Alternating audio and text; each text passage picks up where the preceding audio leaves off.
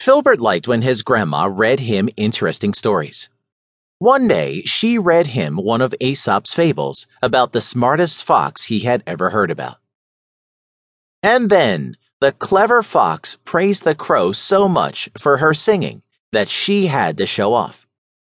But the minute she opened her mouth to sing, the cheese dropped out and fell to the ground, where the sly fox got it.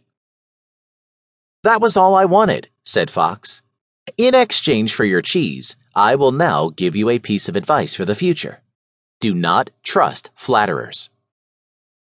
Who are flatterers, Grandma? Filbert asked.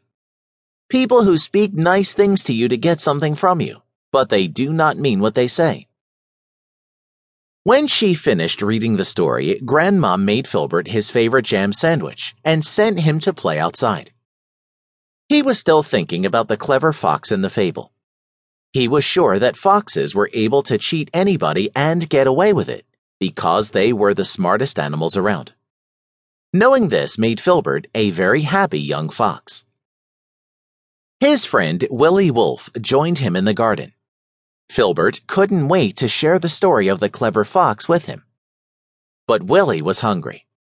Filbert's sandwich looked delicious, just the way he liked it. He started thinking, what can I do to get it from him? Then the wolf had an idea.